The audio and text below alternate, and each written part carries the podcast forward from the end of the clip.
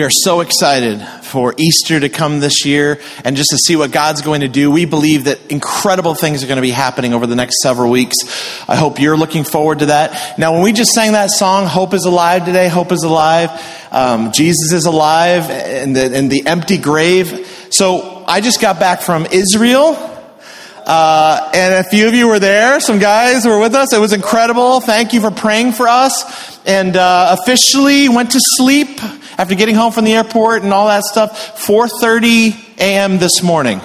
So there are eight shots of espresso coursing through my body trying to keep me awake right now. Um, but one of the most powerful moments of our entire trip was that we went to the garden tomb. We got, we got to see one of the possible locations where they laid Jesus' body. And what the most powerful takeaway was is that that grave is empty. It's empty, that Jesus Christ is alive and he's coming again. And so just want to encourage you with that. That's what we're celebrating this Easter. And so as we invite people, as we reach out to our friends, our neighbors, our family members, whoever it may be, it, Easter is an incredible time to invite someone to church for the first time because they get to hear the greatest story ever told. And we're going to present it as the greatest show on earth. You do not want to miss it. It's going to be powerful, powerful. So, we want to help you invite. On your way out, there are little postcards, actually a little brochure that has our service times and location on it and kind of a description of where we're going. So grab those as you leave and hand them out to people and invite them and say, come with me. Figure out a way to have them come with you to church. We want to see this place packed out. We have four Easter services, two on Saturday, two on Sunday. It's going to be incredible. Now, we're also expecting a lot of little kids to be coming. So we would love it if you have not served or if you're not currently serving in K Kids, uh, we would love to get some help on that day. So please, if you're able to help at one of our services during Easter weekend and you can, and you could help us do that, we want to serve all the people that are coming. So in the lobby, there's going to be uh, some tables out there where you can just get more information on volunteering. That would be a huge way to just love on all of our visitors and to serve Jesus in this place. Okay, here's something else. Uh, how many of you, when you're growing up, got to do an Easter egg hunt? Okay, a few, yes, most, most of us. I love that. I, I love trying to find those things. It was, my little girls love that. And so, We've got an incredible opportunity we're so excited to tell you about, which is that for Beverly Hills, the Beverly Hills Easter egg hunt, Kensington Birmingham is sponsoring it, hosting it, and like kind of pulling it off this year. And so we would love to just, again, give you a chance to invite someone. We've got little cards outside the door, and this is a way to invite someone to come. It's, it's going to be a totally fun event, and just kids are going to be chasing eggs and finding them and all that good stuff. It'll be lots of candy, lots of fun. It's on March 24th at 1 o'clock at Beverly Park. This is going to be a phenomenal thing for our community, and we are so excited to serve our community. We need your help to get ready for it, both on the day and before, stuffing eggs, things like that. There's a table right outside the door. Please volunteer, but grab these. Let's invite all of the kids on your street, all your friends and family, and just pack out that park. We're praying for incredible weather on that particular day, so join us for that. Also, what's happening in this room is exciting and amazing, and we love that God moves in this space in our town, and we get to see His hand move and lives change. But what I really love about being a part of Kensington Church is how we connect to the greater world around us that we are as concerned about someone who lives in Kenya getting clean water as we are as someone who's in Birmingham hearing about the gospel of Jesus. One of the ways that we accomplish this is through our, ministry we have called Hope Water Project. It's a very big deal in this area. You see those blue jerseys as people go running, and the whole idea is it's a way for people to run with purpose as they run marathons, Detroit and other marathons, they're running to raise money to give clean water to the Pokot people in Kenya. I was able to go last January and meet these beautiful people and see some of our wells, and I'm telling you, it's, it was an overwhelming experience for me to see that because of this commitment of runners and people giving financially to that, we are seeing people who typically had a shorter life expectancy and a lot of challenges now living longer, giving glory to God, getting educated, and drinking clean water. We take, I take it for granted, not anymore. So, this year on March 24th, the same day as our Easter egg hunt, but in the morning from 9 to 11:30 at the Troy campus, we're having our annual Hope Water kickoff rally. It's a big, awesome, exciting uh, morning just to get us get us pumped up for what's coming. And so, make sure that you check that out if you're going to run this year, even if you're not going to run in the marathon, it's right before the training starts. Even if you're not going to run, uh, just go to encourage those who are and hear more about what we're doing around the globe. Okay, so It's a beautiful day out. It's a little chilly. It was 80 degrees every day in, in uh, Israel, so uh, that was nice. Um, but it's a beautiful day. Let's all stand up together and let's say hi to someone around you as we continue with this awesome day.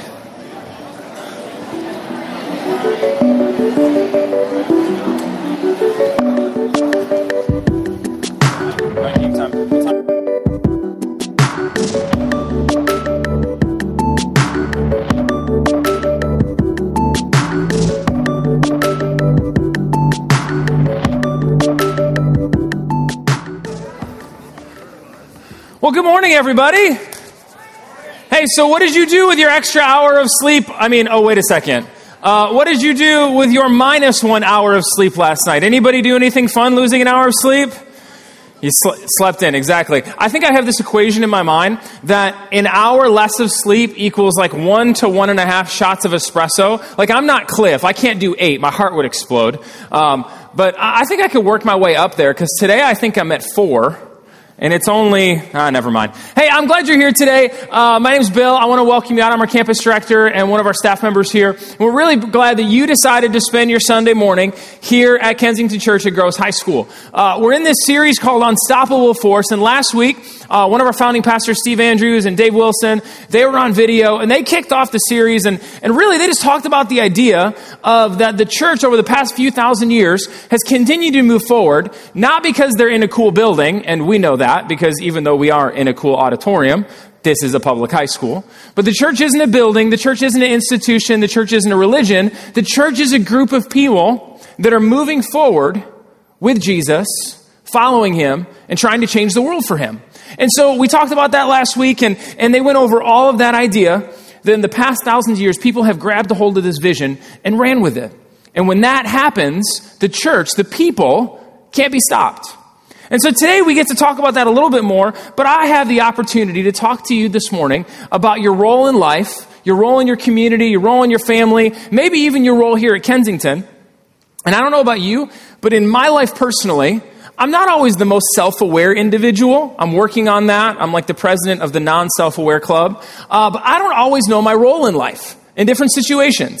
That's just something that's kind of been a reoccurring theme. When my wife and I moved into our first condo, uh, we threw what was called a painting party. Has anybody been to a painting party? Yeah, it's not a party at all. Like, that's not part of it. But it's basically where a new homeowner, myself, uh, decides to invite their unwin- unwitting friends over, feed them cheap $5 pizza, and ask them to paint their house. Cheaper than a painting crew. Uh, so we're doing this, and we had some friends over, and people are rolling, and so I do what every good husband wants to do. I grab a roller, and I just start rolling away, you know? I'm working, and a few minutes in, my wife comes up to me and goes, Hey, Bill, listen, uh, need you to go get the pizza. I'm like, important role in the painting party. Go get the pizza. So I go get the pizza. I'm good at eating. I'm good at spending money. This was a good fit for me. So I go and get the pizza, bring the pizza back, start feeding our friends. And my wife goes, Hey, we, we forgot drinks. Can you get drinks? Drinks are good. I'm going to go get some drinks. I come back. We realize that our fridge doesn't have ice in the ice machine. And so she sends me to go get ice. And so I get done with all of these wonderful tasks of being the host of the painting party. And I'm done, the pizza, take my roller, and I start rolling again. I look over my shoulder, and my wife's sitting there. And she looks at me and she goes, Bill, you, you can't paint. I said, wait, what do you mean? Like, I have the roller, I got, I put it in the paint, and I rolled it, and I put it up on the wall, and she goes, no, you don't understand. You cannot paint. I said, like, ever? She goes, no, never. I'm like, wait a second. So I look up at the wall, and it looks like a fifth grader took a paint can and threw up on the wall. Like, that was my painting job. Because I thought that painting was easy. I thought my role in that moment was to roll the paint on the wall. You guys didn't get that. It's too early. Uh, so seriously though, I'm doing this and I'm working hard at it and I want to succeed and I am miserably failing. Now, side note for me in my marriage, do you guys want to know when the last time I painted was? 12 and a half years ago. We'll just put it that way. Uh, it was that good. I haven't painted since then. Uh, but honestly, I didn't know my role. I thought I was good at something and I was horrible at it. And because of that, I was wasting time, wasting energy, and wasting enthusiasm on something that I was not good at at all. So I don't know about you. I'm sure in life, I'm not the only one who doesn't know my role in different situations. Whether it's the team project at work when you're nominated to be the team lead and you run ahead with it, and your teammates are back behind you, snickering the whole way, telling stories about you. Or whether it's at home when you say, honey, don't worry, I'm going to make dinner tonight, and your kids beeline it for McDonald's. Like, I don't know what it is in your life, but many times we don't know our role. And funny, like life doesn't come with an attached role description sheet. That would be great. I'm an organized individual. I would like that. But it doesn't. And so a lot of times we're just stuck kind of moving through life trying to figure out what our role is in different situations. In our family of origin, on the sports team, in the line at the bank, like wherever we're at, what is our role? And I don't know about you, like with me, I don't know my role, I do one of two things. I either still try to work hard, right? The old sports thing. I'm going to give 110%, even if I'm running into a brick wall. Like, you either work really hard at something with zero return, or you opt out. You're like, if I don't know what I'm doing here and I don't know why I'm here, I'm done. And when we do that in life, this thing starts to happen where we become passive and we become these partial people that God created to do something so much more. And so I don't know if you've ever thought about this before, but the idea of being paralyzed or never jumping in in life as we're created to experience it, or just being passive or insecure, isn't the kind of life that I signed up for. Worse. Some of us, because we don't know how we're gifted, we don't know our role, we don't know our wiring, we will step into life and start comparing ourselves to others that we think have what we want. And we'll live like that. Newsflash that's not how we're made to live. That's not the life that we're created to have. And we miss out on the family God has given us because they're not as good as the family down the street. Or we miss out on our influence at work because we don't have the position that we thought we wanted or, or we deserved. Or miss out on relationships because, man, I don't really like my house or my neighborhood isn't that great. When we make excuses and, and when we fall into this trap of comparison or being paralyzed or, or opting out or working hard on the areas we're not good at, man, life doesn't feel good. And I don't know about you, I don't have time to waste energy. Like, there's so many things going on, I don't have time to opt out or waste energy. I want to know my role. I want to know where I fit in. I want to know where I'm gifted. I want to know how I can function in this world. I want to be informed so I can jump in. I don't, I don't want to be misinformed because that just leads to disengagement. Life is too short to be disengaged, especially when we were created for more. And so if we ended today, if, if we prayed and the band came out and you left, that would be a really, really down morning. Like, I would not want to be here for that. But luckily for you and I, God made us. And He made us with a purpose. And He made us with a vision. And He made us with a plan. And so He didn't make us to sit on the bench and sit on the sidelines and wonder what could have been. He made us to engage in life. Another part of Scripture, Jesus says, I came to give you life to the full, to live it all the way. And so there's a, there's a passage of scripture in the Bible we're going to dive into in a minute. It's in Ephesians chapter 4. And it's a really good picture of what life could look like if we knew our role and we were clear in that. And so I'm going to read through it, eh, give a few comments along the way, and then my challenge to you today is going to be for you to identify what your role could be and what your gifting could be, so that when you leave here today, you're trying to live that out in your circles of influence. Not opting out, not sitting on the sidelines, but running full speed ahead. And so in Ephesians 4, pick up in verse 7, and it says this. This is Paul writing to the church in Ephesus, and says, However, he has given each one of us a special gift through the generosity of Christ. I don't know about you. I like gifts. Like on the love languages thing, acts of service and gifts are my one and two. And I tell people, like, buy something for me or do something for me. Like, that's how, that's how I function. And my wife is so awesome. She's like physical touch and quality time. So she's like, sit and spend time with me and be nice to me. And uh, so we've had, that's a different message on marriage at a different point. But I love gifts. I love my birthday. I love Christmas. I love opening gifts. And the one thing I've learned is you never waste a gift. God has given you a gift. We continue on in verse 11. Now, these are the gifts Christ has given to the church the apostles, the prophets, the evangelists, the pastors, and the teachers. Their responsibility is to equip God's people to do his work and build up the church, the body of Christ. So we're going to dive into these five terms in a minute because I think some of them are pretty misunderstood, and some of them you may think are just kind of used for church context in church world, and it's not. They were meant to be so much more. But this verse here, this Ephesians 4:11, it says their responsibility is to equip God's people. You have to know something this morning. Cliff's role and my role is not to do everything. It's not to be the most important. It's not to be the most holy. It's not to be better than. Our role is to equip you to do what God has called you to do. Our calling is not to do all the fun stuff, it's to get you on board with how God made you, give you opportunities to serve and grow, and watch you flourish. That's what happens when the body of Christ, the church, the people, not the building, are working properly. A lot of people think that pastors are supposed to do it all. I've worked in churches of 20, up through 100, up through a few hundred, up through here. And in small churches, many times there's this misconception, it's horrible, that the senior pastor is supposed to do everything and the people are hands off. Now, Kensington is not like that. You are the most engaged group of people I've ever seen. But just know my role and Cliff's role is to set you up to win and grow in your faith and find out who God has made you to be. It goes on in verse 14. It says, We won't be tossed and blown about by every wind of new teaching. We will not be influenced when people try to trick us with lies. Instead, we will speak the truth in love, growing in every way more and more like Christ. So, what this is saying is when we figure out how to work together in our own giftings with unity and diversity and purpose, this crazy thing happens. We're stronger together, we're better together.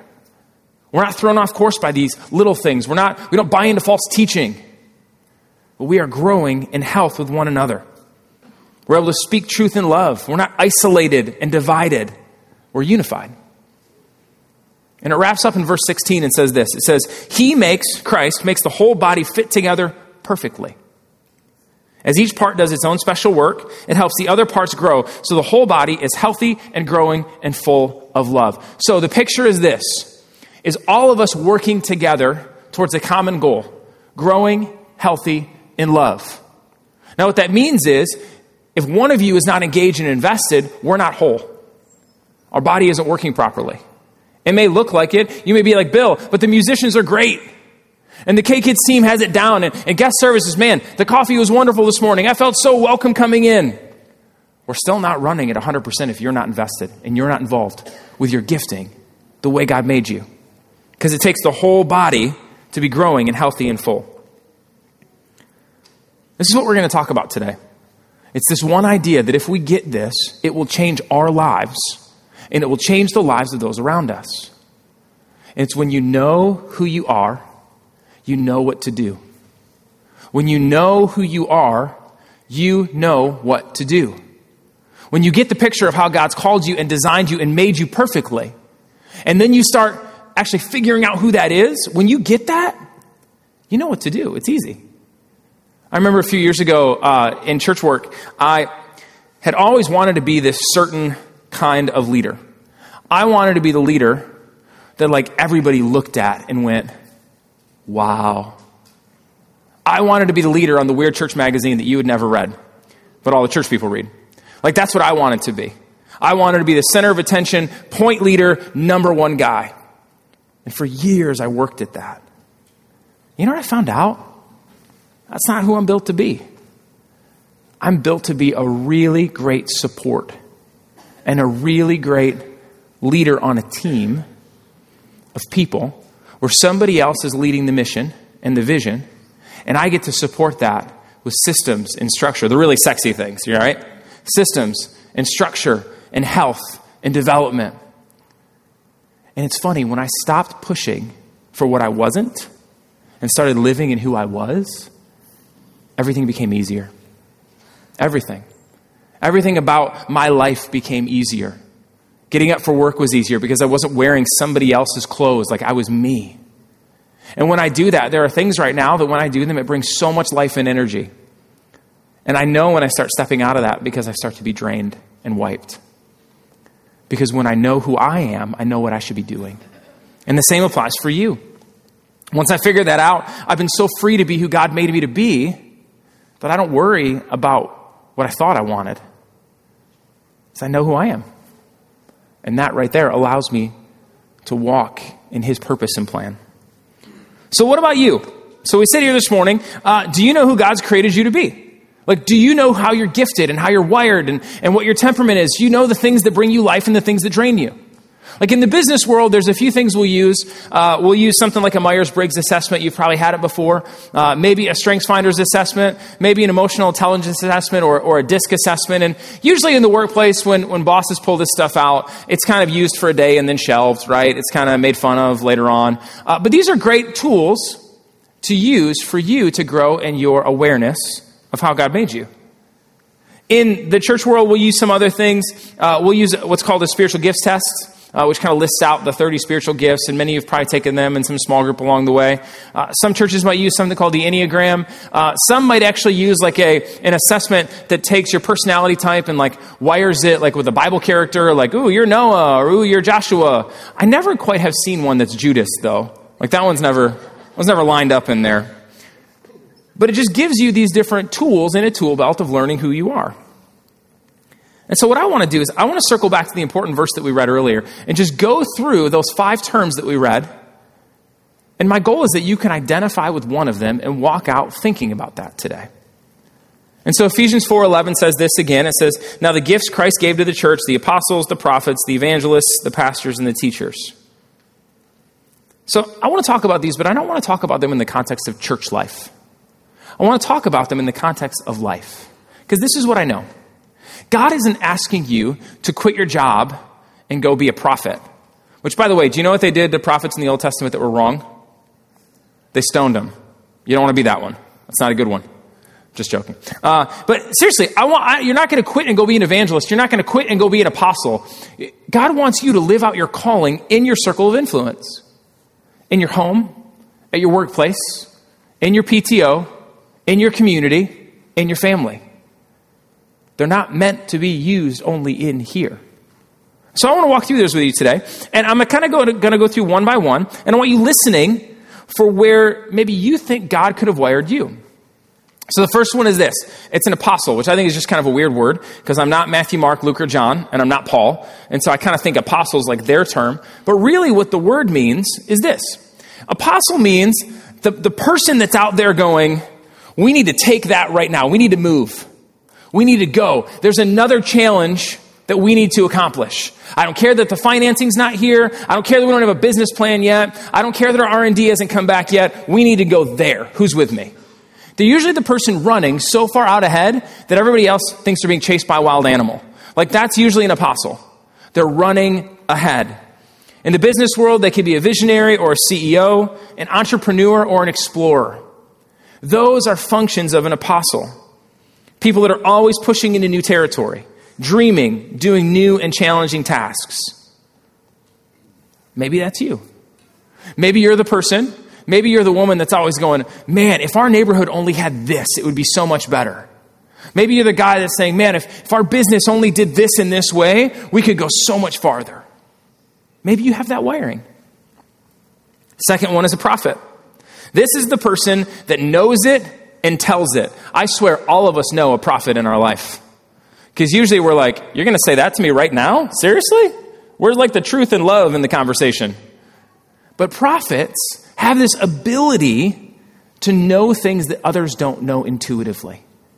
They can sit back in a situation and kind of observe and go, huh, I think this is going on. I think you're not being honest. I think this is happening. Maybe you need to do that. They, they like being alone and, and waiting and listening. There are people who speak out in the business world and their perceptions that not always are the most well received. They're often creative musicians and artists. They help guide people. Then you have an evangelist. And this is somebody who has this ability to persuade others to go with them. It's that friend that you know that always is like, man, you have to try this new restaurant with me. You've got to get this new piece of technology. You've got to go on vacation here. Come with me. Let me show you. Let me persuade you. An evangelist is somebody who can always recruit to what they were doing a salesman, a politician, a public relations representative. They love discussing and sharing their point of view, sometimes at nauseum. Wherever they go, they seem to draw others into discussion about whatever they're excited about. In a Christian setting, that can be Jesus. In a non Christian setting, that can be a sports game. But they have this ability to draw people in and get them on their team. That's an evangelist, somebody who recruits. Then there's the pastor or the shepherd. And this is the one that I think there's the most confusion around. Because when you think of the word pastor, some of you think pope, some of you think priest, some of you think rabbi, uh, some of you think like guy with a really, really tight tie and a jacket yelling at you. Like there's so many different ideas of what this can look like. But according to this word, a gifting is really just one who cares. Somebody who's a shepherd that cares for those around him. They see needs that other people don't see. They follow up when everybody else has stopped following up. They want to build coalitions and consensus in their community around the helpless and the hurting. Pastors are people who build community, love family, a lot of times really just want to care for those around them in their environment. Counselors, social workers, nurses, anyone in the caregiving profession that likes to show hospitality. They're good at listening, easy to talk to, and share your feelings with.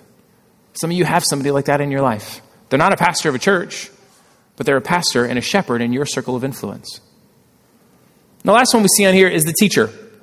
The best way I can say this is it's somebody who takes a really complex idea and makes it really simple and you can understand it, and they love doing it. Somebody who loves to share the truth and enlighten others to the truth. Mature teachers enjoy reading and studying, if it's the Bible or whatever they're into at that time and helping others to understand it. Lecturers, trainers, school teachers are all people who have the gift of teaching. A teacher always looks for ways to explain or enlighten somebody to a complex idea in a simple way. Simple and applicable. Teachers bring clarity to hard topics. So, where do you align? Like, what jumps out to you on here? Where do you think, and I don't care what you do for your day job, I don't care your role in your family, what sticks out to you? What do you think, if somebody said, this is the one thing you can never stop doing, what's the one that you'd resonate with? What would jump off the page at you? How can you live this out in your life? What do you need to change in your life so you're working in your gifting? If you want an actual real test like this, uh, there's one. It's called the APEST, A P E S T, um, or it's called Fivefold Ministry Test. You can find them online. The Kensington website has one. But the idea is, where do you think God has gifted you? And then you have to look at your life and go, man, am I walking in that? You got to think. In verse 16, it says, He makes the whole body fit together perfectly. And as each part does its own special work, it helps the other parts grow. So the whole body is healthy and growing. We need you working in your gifting. It's funny, like here at Kensington Birmingham, uh, Cliff and I get to work together all the time. And, and you know the funniest thing is the way we work together is we both know our giftings. We both know our wiring. We've also both done each other's job at a different church before, and it, we wanted to die. Uh, and so we really respect each other in the roles that we have now because we know where we're gifted and we know how we can lead. What if we lived out these true callings in our families, in our workplaces, in our neighborhoods? What could change about us and about our community? When you know who you are, you know what to do. What's your next step for, from today? Who do you need to talk to about it? Usually those closest to you. Hey, I, I kind of feel like I'm good at this. What do you think? And get a little bit of feedback on it. You know, one of the beautiful things about here at Kensington is that we are a strengths based organization. We're a gifting based organization. Steve Andrews, our founding pastor, is a raging apostle. You can say that to him next. You say, Bill called you a raging apostle. Uh, he always wants the next hill. He never wants to stop. Because he says, it's true, Jesus hasn't stopped. We shouldn't stop. So he's like three or four hills ahead of where we're at, always running and going. And what he did early on at Kensington, 28 years ago, is he surrounded himself with people with different giftings. He got Dave Wilson, who's a teacher. You got Mark Nelson, who's a prophet. And he said, Hey guys, let's do this. And they started this movement called Kensington. And they laughed at him. They told him it would never happen, it would never work, it was going to fail. Started out with an attendance of like 25 people, and now our average attendance on a weekend is somewhere above 13 to 14,000. Not because they're great, not because they're wonderful. They'll be the first ones to tell you we're the most broken people in the room. But because they knew their gifting, they knew who they are, and they knew what to do. What I want to do now is I just want to take a moment and receive the offering. Our ushers are going to come forward. I just want you to know if you're new to Kensington, this is kind of a family moment. This isn't a spot for you to give. Uh, this is a moment for those who call Kensington our home. Uh, this is just a great moment for us to give back generously because, man, God's blessed us with so much. And you know, the funny thing about moments like when we, when we receive the offering is the finances that come in at Kensington, they're not just here to make this building better. They fuel everything that we do.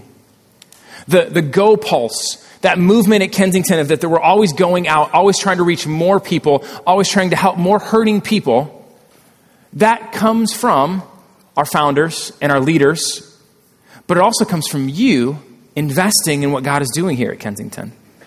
What we do around the world with our, with our global partners, our seven partners from Cuba to Afghanistan to Nepal, our church plants in the United States. I think Steve said uh, we have over 50 church plants right now in the United States, and they don't say Kensington on the door. It's not about Kensington, it's about moving the mission forward. Our campusing in the Metro Detroit area, all of that comes from your generosity. You're here because this is an apostle led church with Steve. He just keeps going and keeps going. And one of the things you've heard about uh, last week and this week is our Everyone campaign, our Everyone movement. And about every four to five years, what we do is we say, man, we want to go farther and see more people transformed by Christ, more people impacted. And so, in order to do that, we need more resources to go farther. This is our sixth campaign in 28 years, so it's not something we talk about every week, but it's something that is vital to the movement of Kensington. And so, what we want to do is we have a wonderful video with Steve and a few guys just talking about over the past two years since we started our Everyone campaign, about what God has been doing and how people have been impacted.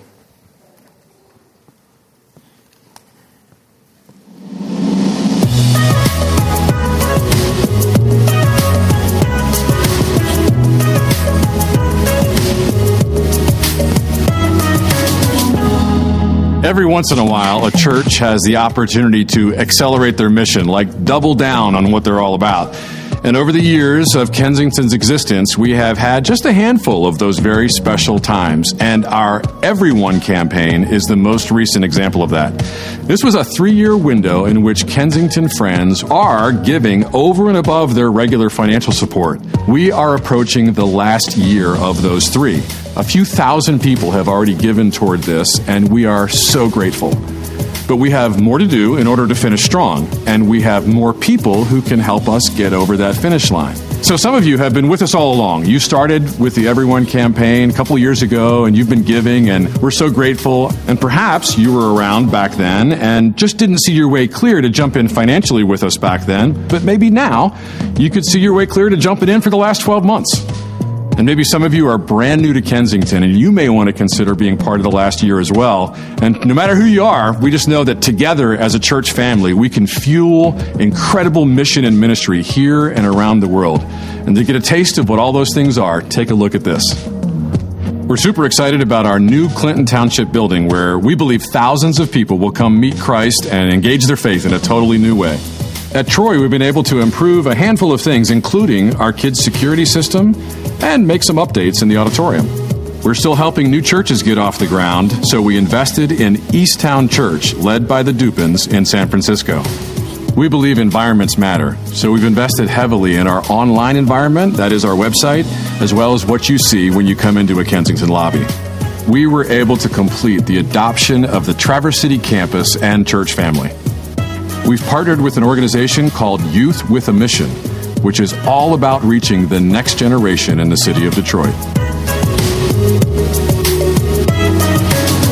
So it's been an amazing run, not just for 27, 28 years, but even in the last couple of years, we have been able to see amazing things happen inside of Kensington, outside of Kensington, and and when you think of all that, what for you uh, like really gets you pumped up? Our story is almost unique in the world. When I tell people around the country, say, "Yeah, we have seven campuses giving millions of dollars to another campus that they'll never see or use in order to see people come to know Christ in the Detroit area," and they're like, "Wait a second, explain this to me." These people over here 40 minutes away are giving to these people and they're giving like major portions of their life resources to make this happen.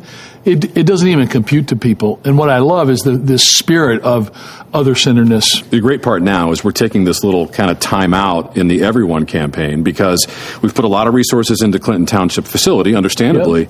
But there's this other list of projects that are really amazing projects that if we finish strong and as we sort of collect people into this investment, there's amazing things yet to come Yes. just in the next like year or two. And think about this. This is this seems almost corny, but Troy's getting a new parking lot for a new Troy campus. Listen, there's a new spirit at Troy and a new vision and a new movement that is as exciting to me as anything we've done in our 27 years. We have signage, we have things that are happening at every campus to make us better, and we're going to step in and see those things happen.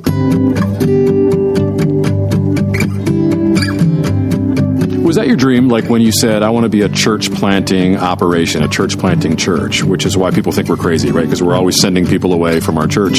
Had you dr- dreamt about having that express itself in other places than just America? I did, but I had no way. I had no way of knowing the variation of Nepal, Cuba, Afghanistan, where we actually are supporting leaders who, who are, have been executed, have been beheaded this year. We get, gosh, we get to be a part of. Are you kidding me? No, I never dreamed that it would be this dramatic. The other thing that I didn't expect is the fact that people hear, well, we want to start new churches, and they think, oh, you want you want to start like a beautiful building. Like, no, Jesus said, wherever two or three are gathered in my name, there I am in the midst. And so we have people that are launching new initiatives, new dreams, all the time. New small groups and homes, new ideas, new ministries that that are going to change the way people live. This is being birthed in the hearts of Kensington people, liter- literally every second.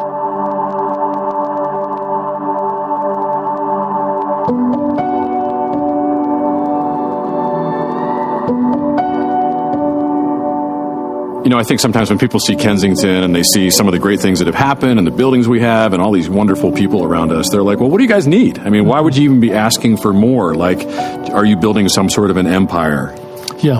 Well, the empire that's being built belongs to Jesus Christ, not to me. Not to no one on this staff owns any of this. This belongs to the Kensington body. And what is amazing to me is that whatever we do inside, we do far more outside. We're going to launch our 59th U.S. domestic church this year. We are going to touch over a million people with the gospel of Jesus Christ globally. It's like what we do here at Kensington. It's like the the epicenter of, of everything going out. Almost like we're collecting resources so that we can actually send Yes, them out. Yeah. and then and then the greatest resource is the people themselves as they go out to do what God's called them to do. So there's probably a couple thousand people listening to this conversation right now, and uh, we still have a year of the Everyone campaign to go. What would you love to see happen? Very simple. I want hundred percent of us to be in to this Everyone campaign. I want every person at Kensington who's a part of Kensington now to be able to look back and say, I helped finish that Clinton Township building. It's going to be reaching people at Hall Road in 94 for the next hundred years. And I helped build that Nepal safe house where young girls are being restored into church planners and community leaders. And I invested in Kaleo kids and reaching these elementary schools and restoring and changing these kids' identities. And I was a part of getting Troy a new parking lot and Orion you know, building upgrades inside. The beauty of life is when you can say, we did this together. That's what I want.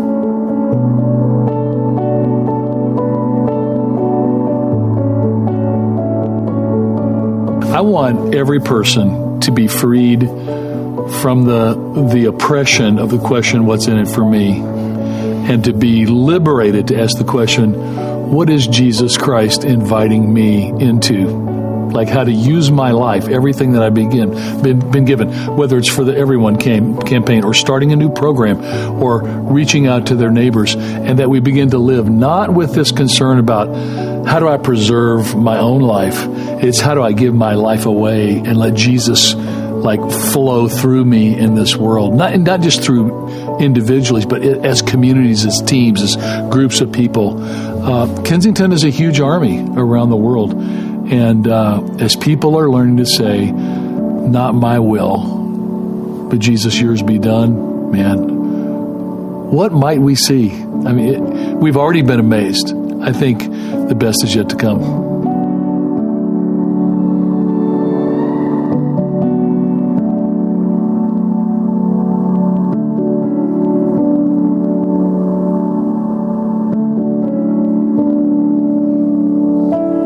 I love listening to Steve talk about the vision and the mission of the church because for him, it's never a building. Uh, it's never here. It's always going out. It's always seeing lives transformed. It's always seeing people impacted uh, through Christ, lives changed. And here in Birmingham, that's what we want. And as we opt in to this Go Pulse of Kensington, as we opt into the uh, idea of figuring out who we are and then figuring out what we can do from that, we want you to think about this everyone movement. You know, over the past few years, God has, we've seen so many awesome things happen across Kensington. And we've seen a lot of great things happen here in Birmingham from this campaign. Think about the fact that uh, we added a few staff positions. One of them being a full time discipleship director to run small groups and community and, and have over 50 people down at our intentional parenting class this morning to own that and run with that. We've added student ministry staff to make sure that our high school students and middle school students are engaged in moving forward in their faith. This year, we've resurrected our Easter egg hunt to serve the Beverly Hills area and this community as an outreach. And the elephant in the room, you know, I heard a lot of you last week when you're saying, wow, I love Clinton Township's building. Kind of, uh, uh. Well, this is what we're looking for right now. We want to get three to five million dollars in a fully funded savings account. So when that piece of property comes available, we can act on it for a building. And we're right now looking at two buildings in this community really seriously. And I don't think it's going to be if we get a building. I think the question is when we get a building. And so all of those things are part of this everyone movement and this everyone campaign. Now, from that, over the past two years, just some things for you to know. Uh, we had a goal originally of $30 million over three years. And the, camp, uh, the company we were working with said we were insane. The churches don't raise that kind of money. Well, over the past two years, we've had $22 million pledged, and 12 million of that has already come in to fund these projects. Our goal is 5,000 households engaged. Right now, we have just over 3,000 engaged. And so there's so much opportunity to grow over the next year. And Cliff is going to come out in a minute and give you a few next steps on that. But before we get to the how, the why of everyone transformed and mobilized by Jesus. And of that $12 million that's come in, we have a few people that want to say thank you because there's been some amazing transformation.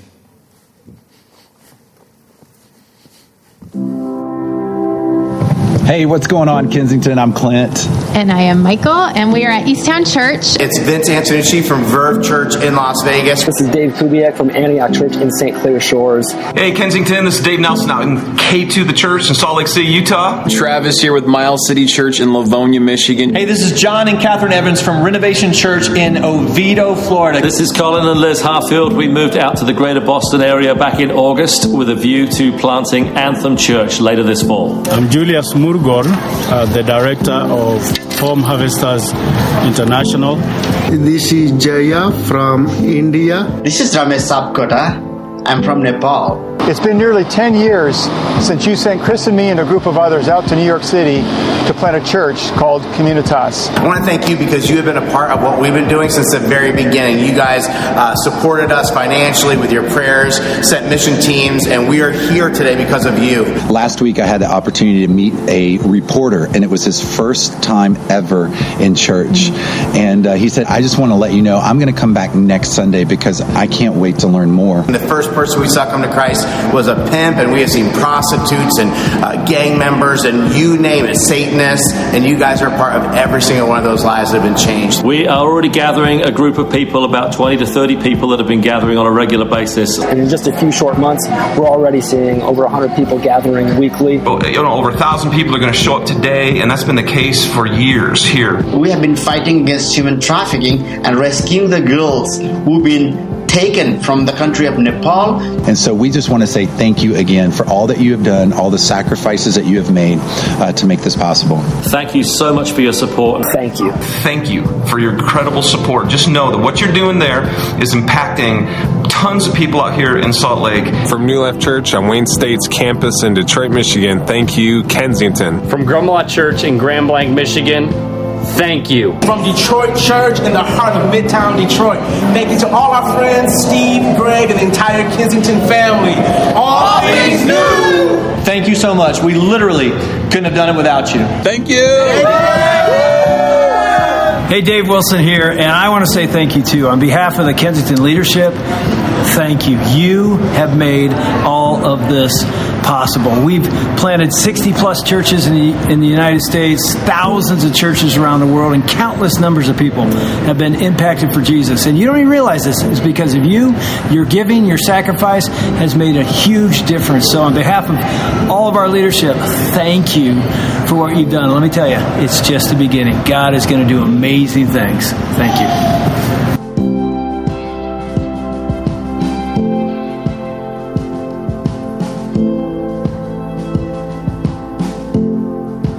Isn't that amazing? Yeah, yeah, don't you?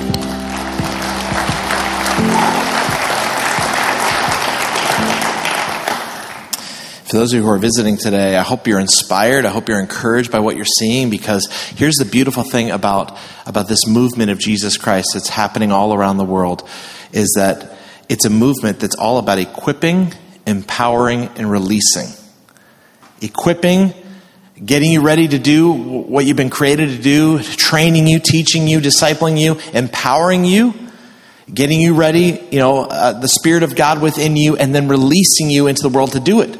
Now, sometimes that means San Francisco, like Clinton Michael. Sometimes it means Nepal, like Ramesh. Sometimes it means Salt Lake City, like Dave Nelson, or New York City, like Craig Mays. But oftentimes it means your job, your house, your neighborhood, your family. Equip, empower, release. It's that idea of being sent to someone.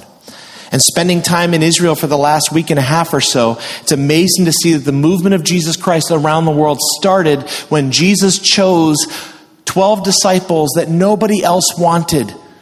They were young. They were 11 of them were teenagers. Peter was over 20, the rest were under 20, and Jesus poured into them for 3 years. He equipped them. And then Jesus Jesus uh, died, rose from the grave, and he ascended. And, and after that, the, the Spirit of God was given to these disciples and others, so they were empowered, and then they were sent. They were released into the world. And that's what this whole thing is built on. And can you imagine if they resisted that? Can you imagine if they decided to just stay this really awesome small group? If they said, well, no one gets us like anyone, you know, we understand each other. We know how hard it is to follow Jesus, and we're just going to stay together. If they didn't go, we wouldn't be here. And so, as we walk through that, I just want you to keep in mind this is absolutely the heartbeat of what makes all this happen is that we see this in action and that we are involved. We are as all into those stories as those who are doing it because they wouldn't be able to do that if we don't do what we can do. So we all have a part to play. So I say that because some of you are like, okay, well, you're new within the last two years, and this is all very new information for you. I'm new within the last two years. This campaign was was done by the time I started here, and so uh, so for me, it's exciting. We've got three basic action steps for you right now. Because some of you are like, all right, this is awesome. I'm in. What does it look like? How do I get involved? Three action steps. The first one, uh, Bill already walked through some of the numbers. Um, we've got basically it's step up, stay in, and start up. Those are the three big steps here. You have step up, stay in, and start up. For step up, these are people who uh, two years ago made a commitment to be a part of this. They saw the $30 million dream and they saw that and they got in and they said, okay, this is how much we're going to give. And, and, and you already have fulfilled that. There are people who made their, their pledge, their promise, and they wrote the check on the same day. All right, so, so or, you've, or you've committed to it and you finished it a little bit early. So the first challenge of the day is for step up. It's to say you've already done, you've already committed, and you've already finished, you've checked the box. The challenge for you is to say, will you consider getting back in? Will you look at your situation and say, wow, God moved in this way. I've been blessed in my business or, or a bonus or a job change. Something happened. I want to get back in for the next 12 months. So would you consider, would you consider going beyond your current pledge to give a boost to get us to the finish line? That's stepping up. Now, the second group is staying in. Staying in. Now, this group, so the step up group has gotten us to 12 million so far. And now the staying in group gets us from 12 million to 22 million. These are the pledges that were made on day one, and we're, we're counting on us all fulfilling those promises so that we can actually do what we've committed to do. So, for this group, for the stay in, this would be myself and Angela, and many of you that are working towards this. The challenge would be to faithfully fulfill the promise that you made, to fulfill the pledge that you made and get us to that number. But the third group, here's the, here's the one I think is the most exciting. The third group is the startup. We just love that term startup now anyway. It's like, ooh, it's a new startup. It's a Shark Tank feel, something like that. But the idea of startup, this is the idea that you have either come new in the last two years and this is all, you didn't see this before, or you weren't able to participate before, or maybe God's just done a work in your heart in the last two years and you're like, I am ready to step in. I want to see this movement happen around the world. And so startup, this means you're getting in for the first time. And this is sort of that last piece, the 22 to 30 million, this 8 million we want to try to get to so that we can do great things for God. And so, as we think about that, we want you to think about this not as, okay, what, what's the biggest number I can write down on a check right now? That's not the way to think about it. I mean, if you want to do that, that's fine, but the way to think about this is to think there's 12 months left. What would be a, a, very dangerous prayer to pray would be, God, what, what can I do? What can I sacrifice each month for the next 12 months to be a part of this so that the gospel can go out to the ends of the earth, both locally and globally. So we kind of broke this down a little bit just to make it simpler. And so we will reach this goal across the 14,000 people that are hearing this right now uh, around the country, uh, we will reach this goal if the following breakdowns happen. So just find yourself somewhere on this list if God's tugging at your heart. If 750 households throughout this whole Kensington movement would commit to $50 a month for the next year or $600 one time, if $1,300 households would commit to $100 a month, or two, and 2,000 households commit to 250 a month, that gets us to where we want to go because we believe that that's what God's called us to do. And so the challenge here is to think about, like for me, this is where it hits me. I'm like, wow, that, well, 50 bucks a month, okay.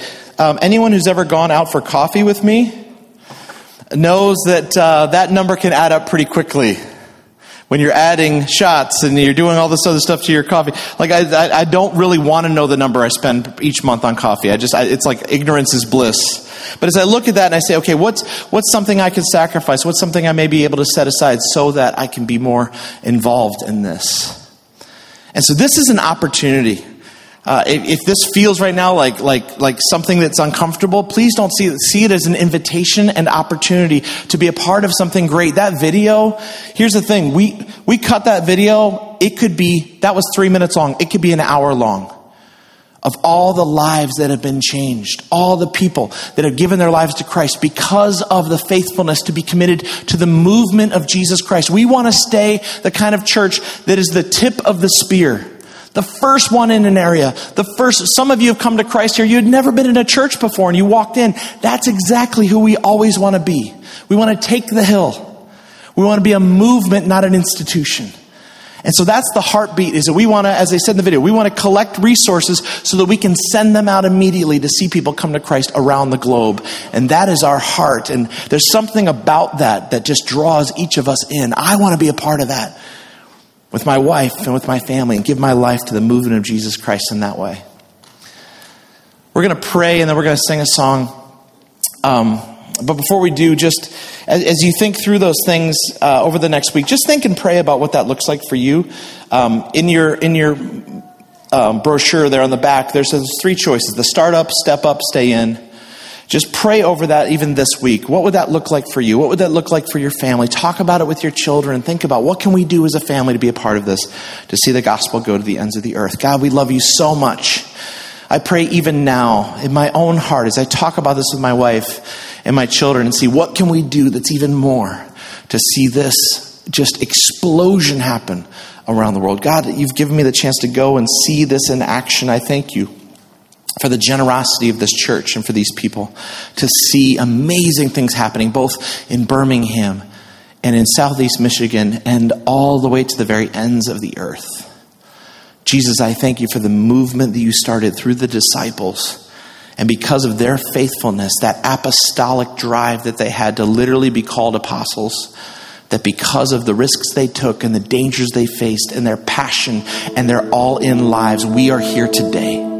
I pray we would pick up that baton, we would pick, put on that mantle, and we would run this race inspired by those who have gone before us, cheered on by those who have given their lives until the day that you call us home. Thank you for this incredible opportunity. Now, God, we want to worship you because you are great and you are the greatest thing in the universe. Thank you for your love. In Jesus' name, amen.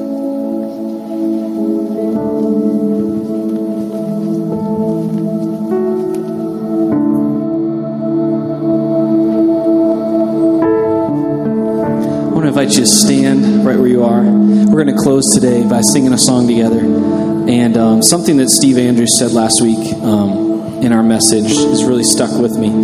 He said, um, When we fix our eyes on Jesus, we begin to take our eyes off of ourselves. And with that goes the worry, and with that goes the control, and we begin to live generous and open handedly. I think that's just such a great picture for what worship is because it's how we respond to God for who He is and what He's done. So, not this, but this. And so, we're going to sing a song that just talks about the worthiness and the worth of God and just how great He is. And so, this is a song that our campus loves. We'll have the words on the screen, of course. So, let's sing with grateful and thankful, glad hearts as we close our day today.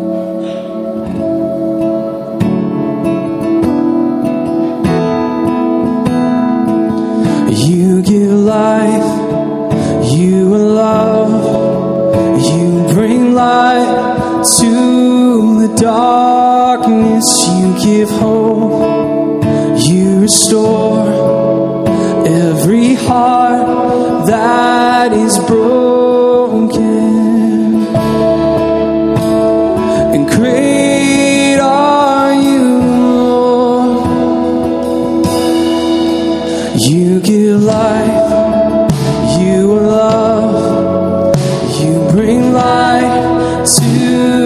Darkness, you give hope, you restore every heart that is broken.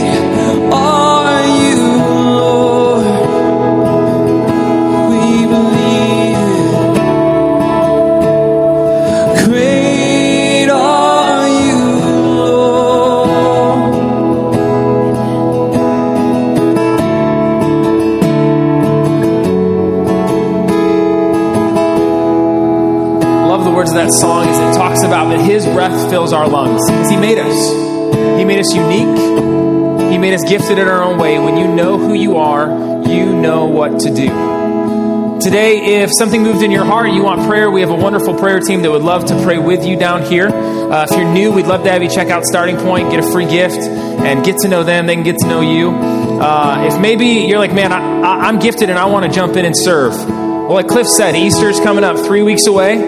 We need help at our egg hunt. We need. We would love for you to serve in our K Kids environments and guest services over Easter. Uh, and last but not least, today, if you want more information about our Everyone campaign and what's going to be happening over the next 12 months, grab a booklet or brochure on your way out. We hope that you can walk in your calling today and you can have a great Sunday. We'll see you next week.